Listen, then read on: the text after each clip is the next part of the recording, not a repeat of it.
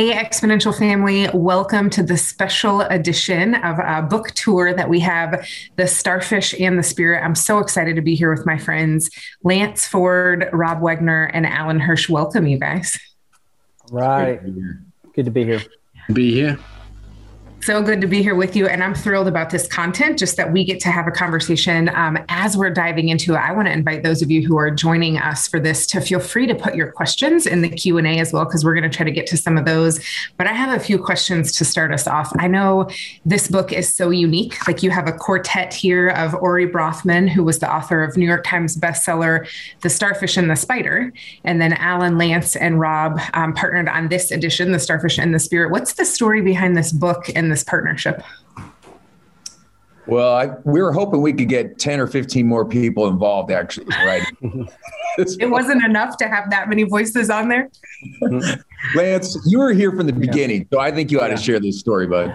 Well, um, actually, Alan and I met Ori Alan, do you remember? We haven't really talked about this. I think it was 2006, five or six. It was at Neil Cole had a con- uh, yeah. conference in Long Beach. Remember that? Yeah, that's right. And um, so definitely had already read uh, The Starfish and The Spider had come out.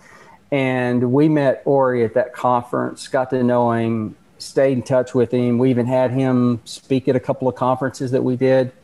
And um, the starfish and the spider had just uh, more and more uh, almost every pastor that i talked to and rob i think we've talked about this it was on the bookshelf of, of, of, tons of pastors even though it was it was a quote secular and i don't like that term but you know it was a marketplace book but it just had a real profound effect uh, i think in the thinking as far as a splinter of the mind in in christian leaders but it didn't really do much as far mm-hmm. as really change anything, but that had always stuck. And then Alan has definitely been a mentor, uncle. Uh, if, if I said dad, it'd make him seem a lot too old. But so we'll just say uncle for for uh, for Rob, Rob and I. But uh, Rob you know, calls me pops. Pops, yeah. So Alan's stuff had has has shaped me for the last 17, 18 years and we've worked closely together on lots of stuff. Um, so this book was in my mind for several years, as far as there needed to be an amalgamation of the the um, the ideology of the starfish and the spider combined with the fivefold um, truths that Alan has been and lots of people have been been teaching for so long and some type of amalgamation coming Paul, together. Paul was, so, Paul was number one. I mean, we've, we've, been around for a little Paul, bit. Paul started it. Paul started, you know, a couple thousand years. Maybe Jesus but, even. But Alan's pretty old, so he's been around too. So, so anyway, I went to Rob about. I was actually started developing the project, uh, and then I went to Rob about three and a half years ago because I just really felt the Lord spoke to me and said Rob is supposed to be a part of this, and so we joined together and and uh, it, it, it made all the difference in the book. And then after that, we ended up asking Alan to just come in as kind of a commentator on the things that we were saying, and it it really has ended up really good in the book. In the metaphor, for anybody that's not familiar with it, the metaphor of the starfish and the spider is uh, they represent two types of organisms that from a distance they look a lot alike. You got a central body, you got a head, or uh, looks like a head, and you got legs uh, that come out. Um, but a spider, if you cut the head off a spider, it dies. If you chop a starfish into, it multiplies. And mm-hmm. so this becomes the metaphor for a decentralized type of a leadership because, and we've seen this over and over and over, and even in the last two or three years, we've seen it happen every few months. Large churches, large Christian organizations, if the founder or if the notable leader falls through sin or whatever it might be, or death or whatever, then so often the organize uh, the organization dies with them. Sure. Uh, but not so with a decentralized organization. Yeah, it's good. And it's such a helpful metaphor. You even said it resonated years ago, but now oh, in yeah. this particular moment, it seems all the more important. Um, talk to us about why this metaphor just resonates so well with leaders in this particular cultural moment. Well, w- one of the things that's interesting about getting to know Ori better is, you know, he's the academic. you know, mm-hmm. tenured professor. Um, worked with a bunch of Fortune 500 companies. He's had a long-term contract now with the U.S. military. Um, but he has enough intellectual integrity if you were to ask Ori. So, really, where is the origin point for this starfish type of leadership in history? Guess what he'll tell you? Jesus. Oh, wow. In the early church. Um, up to that point, that's why Jesus had to say, Not so with you. Don't be like Rome, because that was the only predominant paradigm, the spider paradigm of you know a pyramid um, with a reigning head, and Jesus flipped all that. It's mind-boggling to consider that the the uncreated creator you look down at your feet and he's washing your feet what mm-hmm. and he empowered the marginalized uh, to be disciples who can make disciples. And if you become a disciple maker, then you're a leader. And then those leaders began to lead these new extended spiritual families that started multiplying like rabbits all over the Roman Empire. And eventually, this Jesus empowered starfish movement was a critical part of toppling the spider called the Roman Empire. Mm-hmm. They basically, they basically, like with the Edict of Milan, they're like, okay, you guys win. and that's profound. And yet, from that moment on, the church, when it, the church, when the bishops basically shook hands with the Roman Empire, the church started to get remade in the image of empire. Yeah. Mm-hmm. And so we've had 1700 years of the church becoming more and more and more centralized mm-hmm. to the point where decentralized leadership is actually foreign to most church leaders. It's not something they've been trained in or equipped in. And then COVID hits, bam, yeah. And in a moment, the centralized form of church, the fragility of that form of church was revealed overnight, the vulnerability of that. And what we're trying to make a case for is like difficult, heartbreaking situations like, you know, when Mark Driscoll had his fall and Mars Hill looked like it was the greatest, one of the greatest church networks in America, and it almost disappeared overnight, literally. I mean, it just showed that this was actually very fragile the whole time. But the problem is, we're not here to beat up on Mark Driscoll. The problem is the system and the form of leadership. And I think there's been thousands and thousands of church leaders who've realized the fragility of the current leadership structures of most churches. Alan, why don't you step in on this? Uh, talk a little bit about playing chess, if you know what I mean. Yeah, well, so Rob, uh, uh, Kerry, Rob uses the idea of fragility, and I think it's a useful one. Uh, Nassim Taleb, um, in his book Anti-Fragile, uses he uses that language of um, of of organizations that, that, prove themselves to be very vulnerable um, to shocks and, uh, and, you know adaptive challenges they don't do very well in those kind of situations. Mm-hmm. He, he, encourages us to think of like developing what he calls anti-fragile organization. But um, yeah, so you know, the, the thing is actually right now, and I think Rob's already said it. It's like we are in a moment which actually calls and actually um, um, is, is, perfectly aligned for decentralized forms of multiplication and, and, and leadership. Um, but we don't really know it terribly well. Um, mm-hmm. And, and I think the, the great challenge now is it's going to lead into our deepest heritage on this, which uh, you know is, is Jesus, um, and and our New Testament and movements that change the world. You know, they all operate in this mode because it's, many of them are illegal. Uh, you know, the Chinese underground church is the same example, but totally illegal. So they don't have a hierarchy. So there's it's a it's a really challenging way to think about ourselves in our most primary story.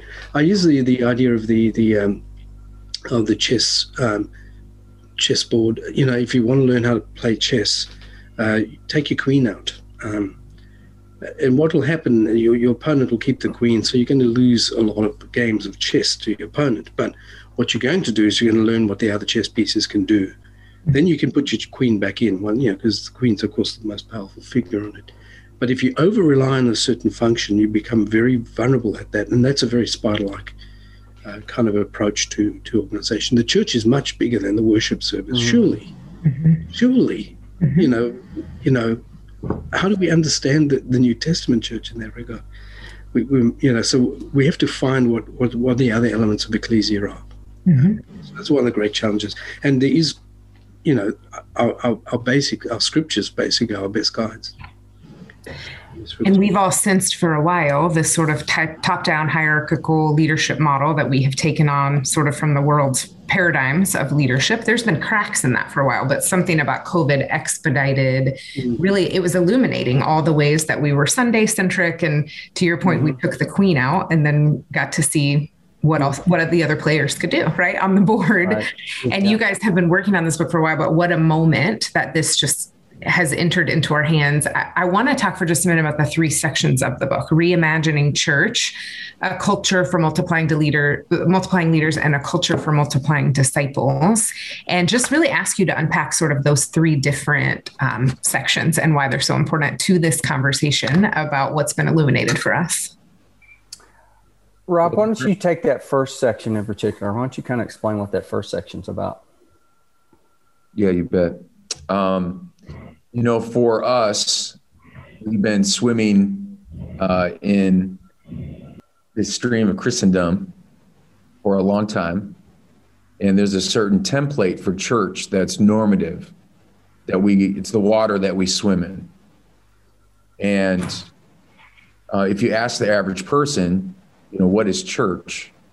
And it's, and they're not being, you know, checked by some mm-hmm theology Nazi, people are going to say, "Oh yeah, that's uh, it's a building," and they're going to say, "Oh yeah, that's where you go for the event with the worship services."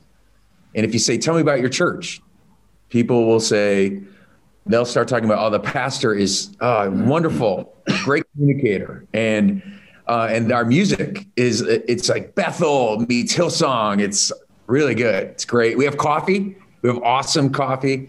And I'm not trying to be a jerk, but I do think that's fairly common, which would which would be like Carrie, you asking me about my family and me pointing to my house and saying that's my family, or me going, we eat uh, pizza on Fridays.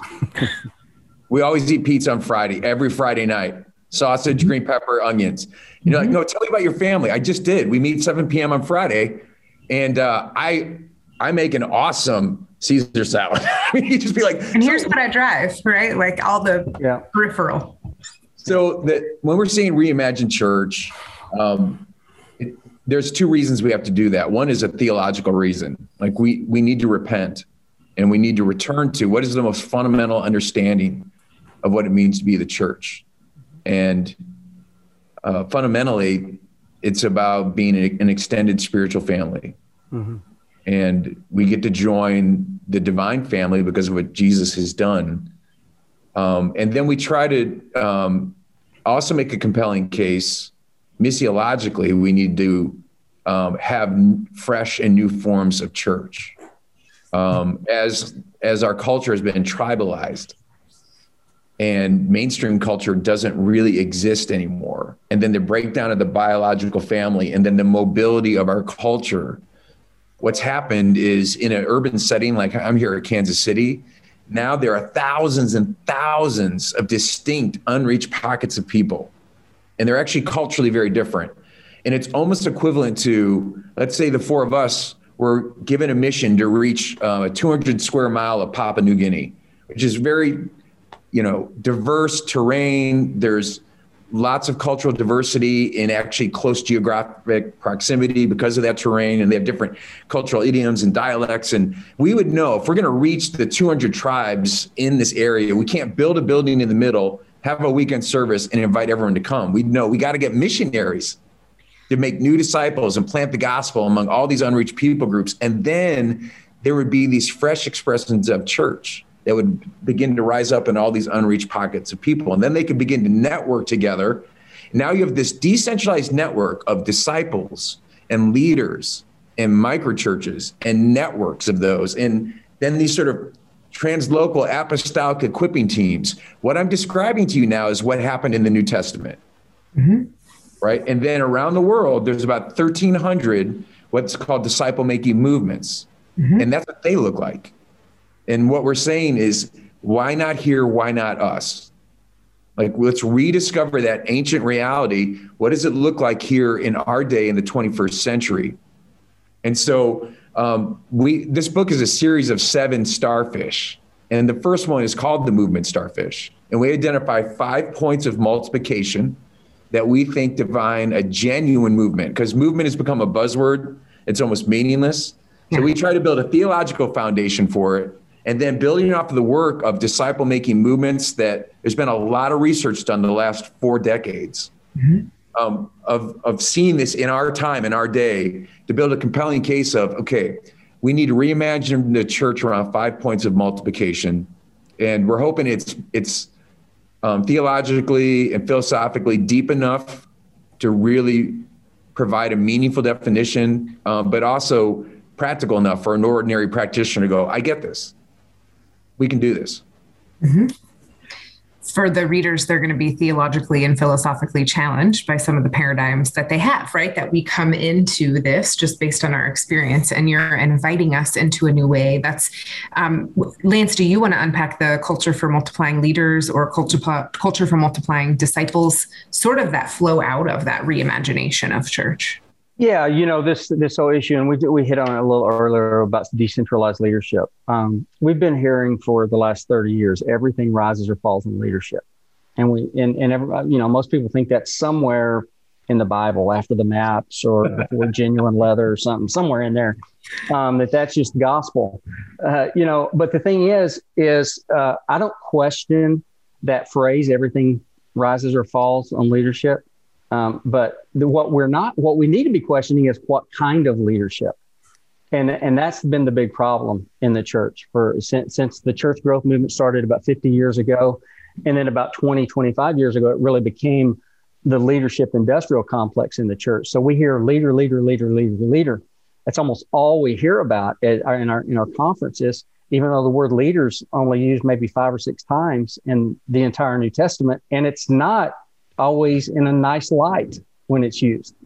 Um, but we are obsessed with leadership, and um, it needs to change, and it has to, it needs to go back to what you know Alan was saying earlier. Earlier, when Jesus says in Matthew twenty, the Gentiles exercise lordship or dominion over one another, but it will not be that way among you. Well, he was specifically talking about leadership in the context of that of that passage. And yet, most of our leadership concepts come directly from the world, from Babylon, to be ultra prophetic about it. Um, we just imported the leadership concepts from the world. In fact, many of the conferences over the last 20, 25 years have been from political, you know, there's been political stars speaking at these conferences, you know, or you know somebody running a fortune 500 company that's making no claims to be following jesus. And there's nothing wrong with learning practices and business practices as long as they're filtered through jesus. Mm-hmm. but if they're if they're not baptized in the fruit of the spirit in love joy and kindness and meekness and humility then they shouldn't be coming through us and they certainly shouldn't be running our churches. And so when we start hearing about churches that have you know, non-disclosures and non-compete clauses and things like that. And we don't question that, much less rebuke it, you know. And so then we get surprised when people, big leaders fall, whether it be a Mark Driscoll or it be a Bill Hybels or to be a Ravi Zacharias. And we're going, well, we are perfectly designed to be getting what we're getting. Mm-hmm. And so it's time that we go back. And so going back to the Ephesians 4, uh, uh, passage of the apostle, prophet, evangelist, shepherd, and teacher, the APEST is giving to equip the saints for works of ministry. Yeah. And, uh, you know, and one of the things that Alan has pounded home for a long time is that that is not a leadership text. And most of us grew up hearing it was a leadership text and it's a ministry text. It's a, min- it's a text for the body. Mm-hmm. And so this is rethinking leadership. And so, but we can't just go in and wipe out all of our leadership systems in our churches and and and say, okay, well, everybody, let's have a free for all. There have to there has to be systems and structures and agreements and micro agreements that mm-hmm. make it work. It won't happen just in a vacuum of hierarchical leadership. And so that's one of the things in this newest book that we've really spent a lot of time and a lot of stories on what decentralized leadership can look like and the systems and the practices that make it work. Mm-hmm. Alan, I've heard you talk about this a little bit as well, even just like the the radical minimums required for movement making, right? And that kind of shifts our paradigm to say what what's the actual core we need to be built around, and then what does freedom for empowerment look like outside of that? Unpack that a little bit for us. Yeah. so the, one of the, the great challenges again of the COVID moment is shown again our fragility, um, and also how expensive and unreproducible the whole thing is. Um, I was working, uh, as you know, in uh, New York City for a couple of years before, just before COVID, and you know, I mean, that's expensive city, and those poor church planters, man, do it really hard. But what they were doing is planting services. I, and I used to say to you know some of them, it's a bit cheeky, but it's true. And this goes to what Lance was saying. It's like they're doing, they're trying to grapple a very complex city like New York City, which is probably the most secular city in in America. It's kind of more like Europe. It's a bit of like mix of Europe or whatever it is, but it's very busy and, and not a lot of time for church. And um, but they're trying to do it like like they do in Dallas. Um, so you know, in Dallas, you plan to cross in the ground, um, and probably next week you're going to have three, four people around it, and wait a few weeks. It's just going to build. Uh, it, it's uh, it's a different ballgame. So you plan to service. You can't do that in New York City and get away with it. One, you can't afford it, and so you know that's that's really problematic. And so one of the big challenges at the moment is helping people think about again that Sunday dependency is one thing, but the other thing is this minimum ecclesiology. It's like having it just not, not thinking you have to do it, you know, with the huge polity of kind of mainstream Christianities or you know, like I mean, have you seen the books that go along with that kind of stuff? Really? it's how do we make sense of the New Testament in that regard? It just seems so much more spontaneous and so much closer to the ground. So one of the things is to kind of come down to what we call the minimum um, ecclesiology, which is kind of the marks of the church. When do we know something is a church and not just a bingo club or something else? And I think we need to find, you know, because my idea is about that, but we need to find our way to that place again and then allow different expressions to emerge. And I would say that, you know, building, yes, you need them, but it doesn't really feature in the essential marks of the church. So you can find different ways and different places to express it. It can pop up in every, you know, in many places. So yeah, I think one of the things is to, to honey, I shrank the church, you know, in in a way. yeah. Al, are you saying that bingo is not one of the marks of the church? I'm bingo. Clear about it, it, it's it's a non-essential mark. If I feel called missionally, though, to the bingo community, then it very much could be, right, uh, Mark? Okay. I'm just making sure I understand that. When you get to a certain age, then you start making cultural references to bingo. So I'm going to talk about the ping pong club and the knitting club, you know, personally. Kerry, let me just like say, like, like if let's let me just pull a, a good way of doing this. So, like, one way we actually did this in our in our church back in Melbourne. I mean, way back when we were planting churches. We had a thing, um, we boiled it down to this to say, like, um, if we threw the Bible into the equation, because everyone's got one, it's not like you need to worry, and the Holy Spirit, because the Holy Spirit's there and you're never going to come to knowledge of God without the presence of the Spirit. So, assuming that the work of the Spirit and the you know the accessibility of the Bible, how do we, you know, what do we need to build a church? Well, uh, you know, you use a bit of group work about this, but you, you need some people, right? Clearly, you're going to have how many do you need? Well, two or three, or you can have two, three thousand, but you don't need a lot really. And so, look, you know, two or three, maybe, you know, you can maybe start a church. At least it's the beginning of a church. Uh, then what else? You know, well, you got to have Jesus, right? You can't be just God, a generic view of God. It's God in Jesus Christ. So we define ourselves by that. So we say put Jesus there, so it's an essential character. Um, uh, and then you said, like, you know, when Jesus and people mix, you get this kind of dynamic. Um, uh, is people are saved and they're healed, you know, make whole, forgiven, all that good stuff that goes on with the gospel, right? So that's all happening now. Th- this creates number three, covenant community. It binds us together. Let's say the, you know, the four of us, you know, focusing on Jesus together, we're made brothers and sisters. So we're bound together, and it's a it's a deeper form of relationship, and we have to acknowledge that we we're obligated to each other through the body of Christ. So that's so you know you got people, Jesus, covenant community, um, and then I'd say there's three other marks that I think are essential that every every faith community ought to have. If you encounter Jesus in community, it results in worship. You're going to worship Him, right? So, and not just like songs of worship, but like offering our lives back to God, right? So this kind of through Jesus Christ. So there's a very big idea of worship. What else are we going to do? Well, discipleship. We're going to follow Him. Mm-hmm. And you know become more like him integrate his life into ours ours into his you know this mutual exchange. Uh, and it's a lifelong journey of discipleship. So uh, every church should have that you know it's it's a mark. And then i think mission we exist to extend the mission of god in the world. So there we have five marks. Is that enough for a church? I would say yeah it's pretty good. And you know do you how many people do you need? Well you don't need that many. Um, and um, do you need a building? Yeah, it'd be nice, but it's not part of the definitions.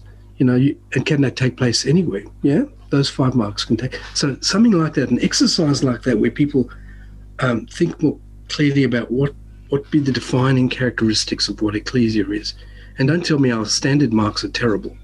If, in my opinion, I think what you know, we, we you know the sacraments and and uh, preaching. That's the way that Protestants define it. Really, I mean, so when you got like communion, uh, and also the Lord's Supper and, and baptism and preaching. And, and, you know, really? Is that it? No mention of Jesus? How, you know, as Neil Cole says, if you can define the church without Jesus, you can probably run the church without Jesus. So I think our, our, our traditional marks are woeful uh, and, and, and they should be repented of. And think again. Think again for our context. Yeah. Sorry to take so much time. I'm so I'm so grateful for that insight. And I mean, you all know for more than a decade I've done coaching work with churches, and I know churches that have a building and that have worship but don't have mission and don't live that out. I mean, that's why they call wanting some kind of outside perspective. And so defining these marks, I think is really helpful uh, part of this conversation. And we have some questions in the chat, but before we get to them, I want to ask um, maybe this is Rob, one more question, because we can deconstruct our current model of the church, right? Like that's easy for me to even from experience name some of the things that can be missing. But how can we begin to think of our churches more as hubs of equipping, evangelizing, and sending? Even reimagine those of us that have buildings, how we would utilize them. Just give us a little bit of, uh, of a picture of some of the shifts for how we could think of our churches. Yeah, I would go back to the analogy of a mission agency. You know, a mission agency exists to equip and send missionaries and then to help multiply missionaries and then support the churches that emerge from that missionary work. So, the way we describe it um, with the Kansas City Underground, um, we have what we call these organizing identities. And the first one is that of a missionary. And it's the birthright of every child of God to be a missionary disciple maker. And a missionary is just an ordinary person who plants themselves among an unreached pocket of people. So they're going to live incarnationally like Jesus did. And then they're going to plant the gospel with the purpose of making new disciples. And a lot of that work is the mundane. You know, Jesus had 30 years in Nazareth and then three years of kind of ministry glory. And I think that's a pretty good equation. Most of your mission and ministry is the mundane things of being a good neighbor and doing your work well and having a reputation of integrity. Um, and if you do those things well, there there are moments of breakthrough where there's signs of wonder and power and transformation. And what happens is you start making new disciples, and then a missionary makes this new group of new disciples. What happens is a church emerges. Mm. So we don't talk about planting churches because typically when people say plant churches, they means they're planting a meeting or they're planting a weekend service we plant missionaries who plant the gospel and make new disciples. And then when you have a new community of new disciples around worship, community, mission, and Jesus, you have a church. And we call it a microchurch. It's an extended spiritual family led by ordinary people. The goal is to live in everyday gospel community and own the mission of Jesus in your network of relationships. So if churches make this shift, instead of seeing people as volunteers that can fit into a program or attenders of a weekend service or um, members of a small group and go, no, every single person I'm looking at. And this is, if you ever talk to Ralph Moore, this is the secret behind Hope Chapel having 2,300 churches. Like he looks at everybody out there and he sees a disciple maker, he sees a missionary, he sees someone who he wants to get, he wants them to get to their maximum influence. Right. And so the, the first shift is really in the heart of the church leader going, this is not about my sermon. It's not about my teaching. I need to make a shift to be an equiper and a trainer. I'm here to help every single one of God's people discover their unique masterpiece mission in Ephesians 2:10 and then have the skills to plant themselves in the gospel and make new disciples and then lead these simple forms of church that really in the New Testament are predominant and in these great disciple making movements around the world they're also predominant um, and ordinary people can lead these. So I think the shift is first in a mindset. I'm not a teacher preacher. I'm an equiper. I'm a coach. And then creating a simple pathway and tools and coaching to help people live out that life as a missionary. Mm-hmm. I love how much this doesn't just take us back to New Testament model, but like the ancient God's original intention for creation. To, he called us to be, you know, the Israelites a priesthood of all believers. Like all of us were called to play a part in what that meant to be light to the, the world. And so it's just really compelling that mission doesn't just stop at the building. It's every believer's role and responsibility to have a part in mission. And you're engaging people in that and redefining then what church looks like because of it. One of the questions that we have coming in through the chat and you guys get to decide who's going to answer this one um, talk about to us the difference between cell churches and then what you're talking about here and what you unpack in the starfish and the spirit. Are you familiar with cell churches to distinguish mm-hmm. between those? Okay. I, I know for me when i think of cell churches um, in fact, I'm grateful. Man, that's a kind of a throwback. So, I mean, the first thing, the first name I think of when I hear Cell Church, I think of Ralph Neighbour. And uh, does that ring any bells for anybody here? Okay, Rob's. Uh, so, I mean, yeah. So, yeah, this is age. This is ageism here. So, um, but and and I'm very man, thankful. By the way, really. Oh good, man, really absolutely. Thankful for um, his work and his insight on on cell churches. I think for us, um, and, and what we specifically talk a lot about in the Starfish and the Spirit, in these micro churches, um, and uh, Rob just kind of opened up a little bit. So they're, they're very intentional disciple making cultures. Um, and they're on mission. They're specifically on mission. And so one of the things that we have been saying for years is you have already been sent. So it's missionary identity in every believer and disciple making identity in every believer. So that's very intentionally engineered and is constantly at the fore of our mindset in what we would call micro church. Uh, and you can call it whatever you want to. You can call it cell church, but there's intentionality of being on mission, not just corporately as the larger church, but individually too. So we always say, hey, your fir- your your first mission field is your neighborhood. So whether you live in an mm-hmm. apartment building or a mm-hmm. condominium, or you live in an idyllic um, suburban neighborhood, that's the first place you've been sent. But you've also been sent to the places that you work, and whether you might be a school teacher, or you're a plumber, or you're a doctor, or whatever you might be, that's a mission field. And then the places you hang out, whether it be a third place like a coffee shop or a pub or whatever, or a gym uh, where you work out. Um, these are the places that we've been sent. So it's that identity that we are missionaries every place we've been sent. And then our goal is to make disciples. Uh, so I think that that is a part of the difference. And Alan and, and Rob, you can you might mention yeah. what I had another thought. I think whether it's cell um, groups or small groups, they're typically seen as a subset of church. We sure. would all say theologically, Mm. Um, no, microchurch is the church. You know, hmm. and small groups were originally designed as an assimilation strategy. Close the back door. We always heard close the back door, close the back door. Yeah. like and you guys are like unleashing the windows, like you're opening the windows and the doors, right? Yeah. Exactly. Yeah. You know, and if you think about it, small groups are actually really good at what they were designed to do, but they're not good at mission and they're not good at um, disciple making, but they were never designed to do that.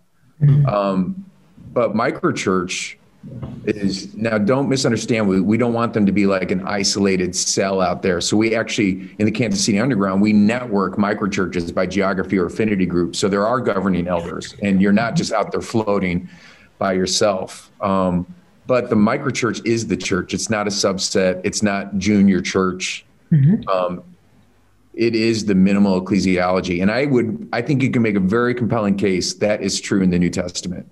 The church had two dynamics. Had that large public space uh, in Solomon's colonnade, but that went away. I mean, the persecution hit, that shut down, and it was that the oikos, which was the primary, you know, social structure in the Greco-Roman world, like the gospel would hit the oikos, and it, let's say it was the Masons, or the jailer in his household, or Lydia in her household, dealer of, you know, purple cloths, and boom, it, it was converted to a microchurch.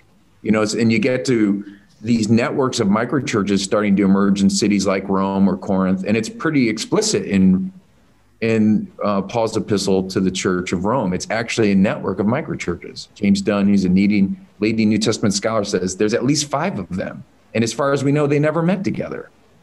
Um, and Paul is basically equipping them as an apostle, mm-hmm. the leaders of these microchurches that were a network in Rome, and and then he did the same thing in Ephesus. He had his gang of eight. He slowed down for a little while, and they used that as an equipping hub. And and then the churches in the Book of Revelation now exist. Like this whole network of microchurches around Asia Minor came out of Ephesus. You know, and so uh, a, an existing church could conceive itself or relaunch itself not the whole thing, but you could create like a skunk works to say, we're also going to be an equipping hub now to mm-hmm. launch missionary disciple makers and to support them as micro churches emerge, kind of build the new alongside the old. Um, and I think now's the hour. Like that used to be like a cool elective, and now it's essential. Yeah. Gary, if I just add a little to that, um, um, that I think that, that one of the great challenges for us is to one be, to know what we're seeing when we're seeing smaller units of ecclesia to be willing to name them as churches. And again, this goes to the issue of marks we've been talking about. That's very important mm-hmm. because right now, by the normal criteria of church, we look at maybe the New Testament church and it doesn't qualify when they're not led by people who've got degrees or, you know, it doesn't qualify by our definition. Uh, so I think we need to rework our definition there. But the other thing that's absolutely critical is to think of ourselves as a as a as a network. So ecclesia in the Bible, as far as I can determine, um, exists on four levels. The word ecclesia is used for the local house church. Mm. So ecclesia meets in Chloe's house, you know, um, and so there's that first acknowledgement. The very basic one is very very local. Then you've got the citywide kind of level, so across the city. So the the church in Rome or the church in Ephesus. Ephesus apparently 20 or something house churches, um, but that's a next level out. Uh, but that's still the same word. Ecclesia is used of that that that network. Then it goes to the region, Cappadocia, or you know, uh, the whole Asia Minor, whatever it is. The, the, the, church, the ecclesia in a region. I think the same word is used. Interesting. Now, mm-hmm. most of us don't even recognize that that movemental level translocal level of, of ecclesia. And I think that's really important for us because you've got to organize at that level too. And what, what the, the book does is really talk about organization at all three levels. Here's the other one. And this is the one that I think we've got to handle on, but I think is is the theological identity of the church. So you've got the local, the citywide, the regional, and then all contained within the notion of the people of God. This is you know, distinct called people of God, equipped to be certain people in the world. Sign, symbol, instrument, foretaste, all the stuff that we talk about. Mm-hmm. Um, the invisible church. But the thing is that I would say we most of us churches operate from a simply local, and then we think denominations do the rest. But actually, I think we got to rethink that because you've got to learn to organize as a movement, and that's again what the book is quite practical about that. Mm-hmm. And I think um, on, on both the local church, the minimal ecclesiology, but also in terms of what does it look like to organize across a movement. Mm-hmm. And what type of leadership can lead movements? It's different to a centralized hierarchical structure. Yeah. I, that leads me into one of the questions that I want to ask here related to the book. And then we've got a few more questions coming into the chat I'll go to after that. Some of these are coming in hot, so they're going to be fun to get you guys kind of to throw you some of them. Um, how will we define, just right to what Alan was sharing, how do we define and measure a movement? Can a movement even be measured? Talk to us, unpack that a little bit. Yeah, what's interesting is um, we referred earlier to disciple making movements. That's actually a technical term. Mm-hmm. Um, it's been, you know, it's built off of the work of people like David Garrison and David Watson. There's entire organizations like 2414 that are now tracking disciple making movements. And, uh, and basically, the definition that's been hammered out, which I think is a pretty faithful definition, it's a it's a rapidly, almost immediately viral, multiplicative, indigenous movement, creating new disciples from lostness. Okay. And typically it needs to be at least four generations deep on more than one strand. So now we're back to 2 Timothy 2 2 and Paul's instruction of four generational, more than one strand disciple making. So you take that biblical template and sort of extrapolate it out.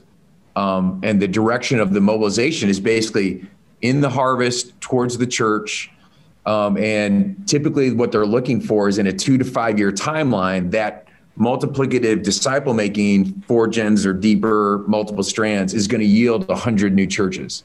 But it's more what we would call microchurch. It's not necessarily that there's a professional preacher with a building on the corner. So a DMM is basically like you end up with thousands of new disciples with 100 new churches, two to five years. It's penetrating lostness. Um, what we want to extrapolate in this book is uh, we think there's five points of multiplication. So one of them would be disciples.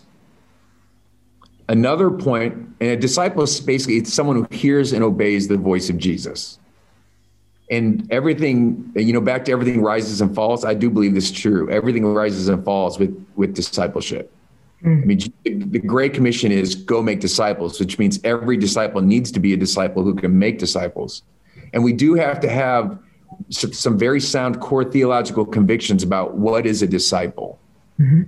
And we walk through that in this book. Um, but if someone is a disciple maker, guess what they become without even knowing it? You become a leader. Mm-hmm. You know, and if you look at how rich uh, Paul's epistles are in terms of describing leaders and speaking to leaders. Uh, it's pretty amazing. Uh, again, you go back to Romans, what, chapter 15, and it's like a laundry list of these leaders. And these are people who were disciple makers and now they're emerging as new leaders. Okay. The third point of multiplication would be then microchurches, whatever that minimal ecclesiology is that was being reproduced in the New Testament then the next thing we need to begin to measure is the networks of those microchurches. That's what Alan now is referring to. You know, like there was a network of microchurches in Rome. There's a network of microchurches in Corinth. There's a network of microchurches in Asia Minor. And when you look at the modern disciple making movements, there's a there's a deep intentionality about these decentralized networks of microchurches. And then the fifth thing is what we're calling hubs. But really, what a hub is is an apostolic equipping team. So it's like the apostles at Solomon's Colonnade, or it's like Paul and his gang of eight at Ephesus. If you look at these modern disciple making movements, they have these catalytic equipping teams that are training the disciples, the leaders, the microchurches, and the networks. So here's what we're proposing. If you have four strands or four generations on multiple strands at all five points, you've got a movement on your hands. So now movement is not just a catchphrase or a buzzword that we're throwing around. We're building off of 40 years of work of the disciple making movement. And we're building off of a really robust theological framework from the New Testament and, and we're not saying, hey, this is the ultimate definition, but we're proposing what if we began to measure movements by the five points of multiplication that we see in the New Testament, that we see in modern day disciple making movements, and we just use this the biblical standard. Second Timothy 2 2, it's got to be four strands deep at least, uh, four generations deep on multiple strands. And personally, with the Kansas City Underground, that's the definition we're using. So we wouldn't even call ourselves a movement yet because we're not at four gens on multiple strands at all five points. Oh, we're, we're getting we're getting there, but we would say until right now we have the mindset, we've got momentum. We're not quite a movement yet, mm-hmm. You know, because that's a we we want that word to have meaning, and we want it to build off of the great work that's been done. But defining those ways of measuring movement are letting you know what to focus on and where to put your intentionality and how to unleash and equip your team, right? Like it's it's helping you build the flywheel to become. Yeah, and you know, and one of the things that that I've always loved, uh, just to boil it all down um, to the two floor elevator speech. you know, you're not even taking a long ride. Here's real quick what it's all about is uh, our buddy Brian Phipps, who started uh, organization uh, called Disciples Made, which is a strange uh, uh, name for a company, Disciples Made. And it always bugged me for a long time until I finally found out the story of it. Um, and it actually goes back to Caesar Kalinowski. Um, one day, uh, Brian was in a in a I think a seminar that, that Caesar and Jeff Vanderstelt were teaching, and and someone asked Caesar, well, how do we uh, what should we measure? How do we measure? And, and, and you know, Caesar just said, well, uh, you know, Jesus said to go make disciples, so we probably should just to be measuring how many disciples are made. You know, well, oh wow, well that's that's a little too simple.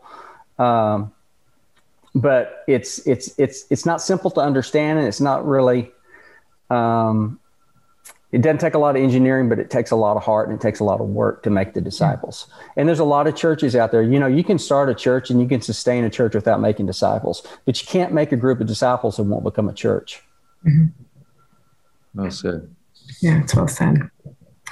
Uh, one of the questions that came in from the chat which pathway method or process do you recommend that could help guarantee the multiple generation multiplication of disciples in our postmodern, post secular society? In other words, they're saying, where are there successful DMMs in Western nations? Well, I think we're seeing some. This is this is our take yeah. that there's been a missional movement that's been um, first about a paradigm shift that honestly, um, that guy who's below me on my screen has been used of the Holy Spirit in a profound way to help the church rediscover uh, her her true missionary identity and the MDNA, those six elements that Alan describes in the Forgotten Ways. Our book lives within that world. Mm-hmm. Um, and so that missional movement's been growing for 20 years, and it's fascinating because I, I, remember even 10 years ago, there was still a pretty strong argument attractional versus missional. I think there's been enough reflection and enough conversation and repentance. That conversation is not even really happening anymore. It's pretty much the missional has won the day. Yeah, um, you know, that, what you're saying right there, Rob, is really true. Is is is, and I've thought about it a lot lately. Is that you just don't even uh, hear the word missional used much, and and I'm fine with that, and and I'm sure Alan's fine with it too. It's, it's and I don't think it's because it's because uh, it was a you know, and, and and we do remember those early days. People were saying, "Is it a fad? Is it a fad?" No, it's not a fad. It's a 2,000 year old fad. If it's fad, you know, so it's it's it, it, it's that now it's it's it has won the day and now the biggest questions that we get as far as tied to missionals, how do you do it? It's not should we be doing it, it's how do we do it? You know, so that's um, where like I my perspective is you've had a lot of experiments and a lot of failures, but those were necessary. It's sort of like the analogy I use, and I say this with the deepest respect. You know, in order to to get a stronghold at Normandy, a lot of men had to put their bodies on the beach and and there's been a lot of brave souls who have followed the missional voice. And it's kind of a blood fire prophetic call. And we shouldn't look at those failed efforts as final. Um, it's people moving the ball forward. But i'm encouraged because there are now becoming mature expressions in the west.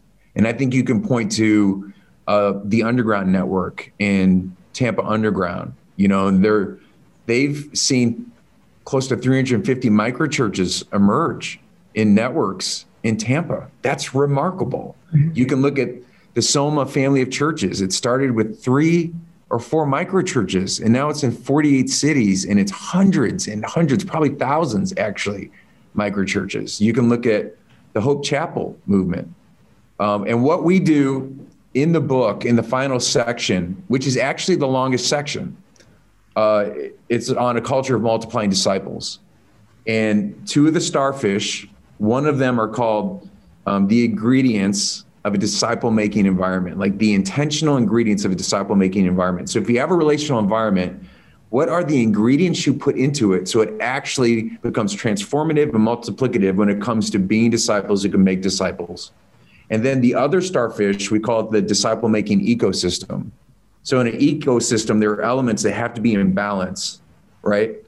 And so we're going to look at five elements. And this is sort of the macro, like if you're leading, let's say, a faith community, here are five elements that you need to keep in balance so that that larger ecosystem isn't actually discipleship averse or mm-hmm. missional adverse. It's actually missionally ready and disciple making ready. But then you need these smaller intentional disciple making environments to be reproducing disciples within that ecosystem. And it's very practical. Um, and we, we provide a lot of real life examples, both out of the Kansas City Underground and other um, contexts. Um, it's you know we can't get into it today because that'd be like a, another eight hours. Uh, but I think folks will be pleasantly surprised by how practical it is.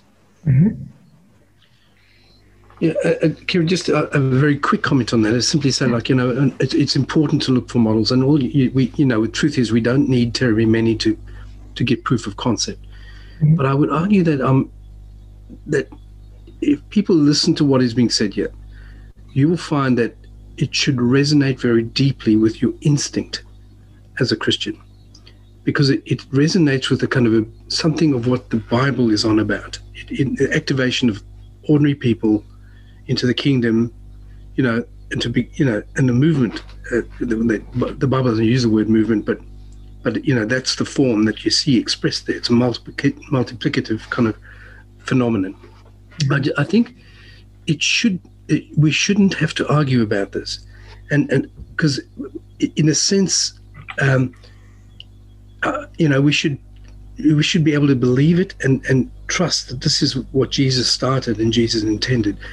The problem is that we've been so captivated to a certain understanding of church and bound to that understanding through a whole lot of theology over centuries of the, the, theologizing about it that we can't see it in other forms. And I think our greatest challenge at first is a is a if you and this is Einstein's phrase, if you can't imagine it, you can't do it.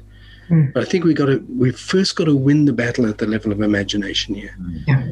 And and I think you know, and again, this what I think the book does a good thing about. And again, I, I play the commentator in the role, you know, to support these guys in it. What they've done is a very good job of explaining both the big idea, but also giving nuance to, to those ideas, how you might apply it. This is what we've done, this is what others have done. So it's a very practical way of reimagining the way we think about church. Mm-hmm. Yeah, it is both a paradigm shift and some imagination with this big idea model and really practical application and next steps for people as they're reading it that they could step into. Alan, I have a question in here, and any of you are invited to, to answer this, but it's a question in the chat that I think relates to this because it's a leader that's been captivated captivated by what we're saying.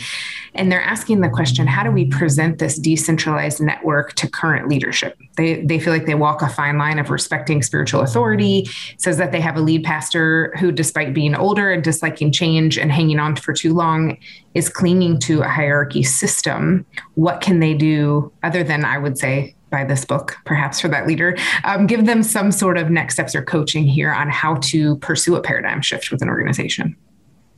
Harry, it's it's a difficult. That's a very difficult challenge that person has if they're not the senior leader in a hierarchical system like that. Very hard to change it because the, the senior leader is the kind of the host of the paradigm, and the way that the organization thinks. Um, Max De Pree said the first task of a leader is to define reality. So the problem is that leadership there defines reality in a certain way, which again is the more heritage kind of model that we've got. Um, very difficult to change it if you're not intrinsically part of that system. if, however, and this is what we are discovering right across the board, if, if people are they, they believe this is is a really viable, good way, biblically faithful way of approaching church. But they got this. They got it. This is the system inherited. You can do a both and kind of thing. You can, um, or you can experiment. Mm-hmm. Um, run a sidetrack down here, and, and we talk about the modalic, sodalic. So you know, keep your modal, keep, keep, keep it, but on the edges of, of one's modalic expression, the, the local community, start experimenting on the edges. Mm-hmm. And and let those experiments give them permission, empower them, let them push the boundaries, and then redefine the boundary according to the experimentation. The trick is actually to legitimize those experiments. Most churches, those people often have to leave to do anything. So what you want to do is have an inbuilt R&D department, and, and you want to um, give legitimacy to it, but also interpret what they're learning at the edges towards the center. So the whole center adapts in that way. Well, that's what I think it can and does happen. That sure. you end up having a system that both recognizes new forms and innovation, mm-hmm. you know, on the on the edges, but also is kind of a system that's adaptive and growing at the same time. So that's one of the ways to do it. Yeah. Uh, the others, the other guys might have some other things to throw in on that at the very least, they could begin to live as this missionary in their neighborhood, right, and have stories to pull from that help begin to inform the R and D and stretch the imagination of what's possible and change the center.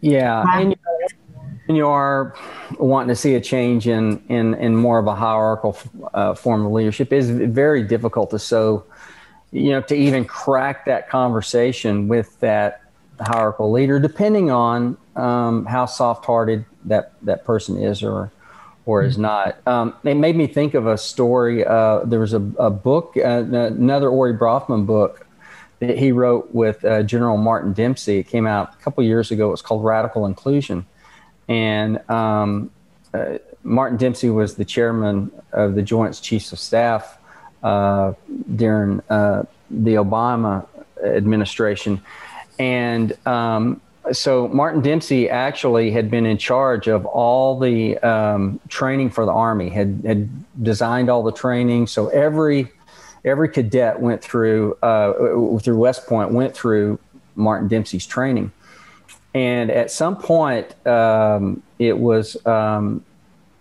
I forget if it was in in Iraq. Uh, you may help me here, Rob, or if it was in Afghanistan. But there had been some problems out in the field and um, Dempsey had called in, you know, like a second lieutenant or something had come in and and talked to him and and um, you know, obviously respectful. I mean, you're before a general, right? Three star general, and so as this young second lieutenant started to leave the office, he took a chance and he paused and he said, "Sir." Um, can I make a suggestion? and so he, he told he told Dempsey, he said, the problem that we're experiencing is is our, our men are not are not trained well. Now here's the here's the hand grenade of saying something like that. By saying our men are not trained well, that training was designed by Dempsey. Yeah. So I mean, this this was a big thing to say this, and uh, Dempsey's like, "Excuse me," And he said, uh, Yes, sir. He said, I've been reading a book. And it was The Starfish and the Spider by Ori Brafman. And he just starts telling him about Ori's book. Um, well, in a couple of days, uh, Ori gets a phone call from Dempsey, you know, and says, I need you in Washington tomorrow. Hmm. And uh, it created this relationship and this this uh, a relationship to the point where uh, all of the cadets now go through Ori's training, believe it or not. So you've got this this this Berkeley, you know, hippified, you know, professor teaching peacemaking leadership to the Army of the United States of America to the point that General Martin Dempsey not only buys in it, but but ends up even co-authoring a book with with Ori. So it can be done, but it has to be done in the spirit of humility and and you know, and respect. Yeah. yeah. Can I add one thought to that? Sure. Because it, it, intersects one of the questions that came in, mm-hmm. uh, which was about um, the voice of women in mm-hmm. the movement, and it's the same principle. Um, we need people of color, we need the voice of women in the missional movement to be elevated because they actually have a more direct view of what God is doing at the margins. Because as white men uh, in sort of the evangelical subculture, we have a disproportionate amount of um, influence and access. We're the general in this story. Mm-hmm. And it is a moment for us, um, particularly white men, to, to repent and to say, Lord, help us to be the general who listens to the genius that's coming from the margin, mm-hmm. you know? And I just want to say to any woman who's listening right now and any person of color, um, we know that you have advanced degrees that we do not have. And and next week, for example, we're bringing in Linda Bergquist because she's a genius at being a starfish. legend. She's a legend. She's a better starfish leader than any of the guys on this call, you know. And then Myron Pierce is going to be here the week following, who's leading a, what I know is going to be a genuine movement using our measurements in the inner city of Omaha. It's a remarkable story. Mm-hmm. Um, and anyone who's struggling with that, if you're a man right now who's like, oh, this kind of hits you wrong, I, I, get it. I want to encourage you to read Scot McKnight's up. Uh, Junia not alone. Junia is not alone. Just read. I, I triple dog dare you. Go ahead and read it. Scot is one of the finest uh, scholars we've got right now, and mm-hmm. be open um, to to re-examine your position. Can I just just one one thing to throw in that? I mean, my, but I, I let me I'll say it quite categorically. It's like if, if you're thinking movements, if we don't get the women in the game, you'll never you will never be a movement. Never. An agency, and I think that's the key word. Agency, which we're all given agency in the kingdom. An agency is given by Jesus. Unless that agency is recognized in all human beings who love Jesus, until you do that, you will never be a movement. Mm-hmm. Um, you, you will be stuck with what you've got. Yeah. This has been fantastic, you guys. Thank you so much for your passion in this book. I know the book releases on March 30th. I want to send anyone um, who's watching us one, you can go to the starfishandthespirit.com. Um, two, we're going to be back here next Monday night for additional um, special episode of the book tour. Uh, to the people who interacted in the chat, thank you so much for sending your questions in. Uh, I'm really thrilled about the humility and the wrestling and the questioning happening there, and just that we get to learn from you guys as you're um, shifting our paradigms. So thank you so much for the time here. Thanks for letting us just have an inside look, and we can't wait for the book to launch on March 30th. Thanks, Carrie. Thanks, Thanks Carrie. So yeah, see you guys soon.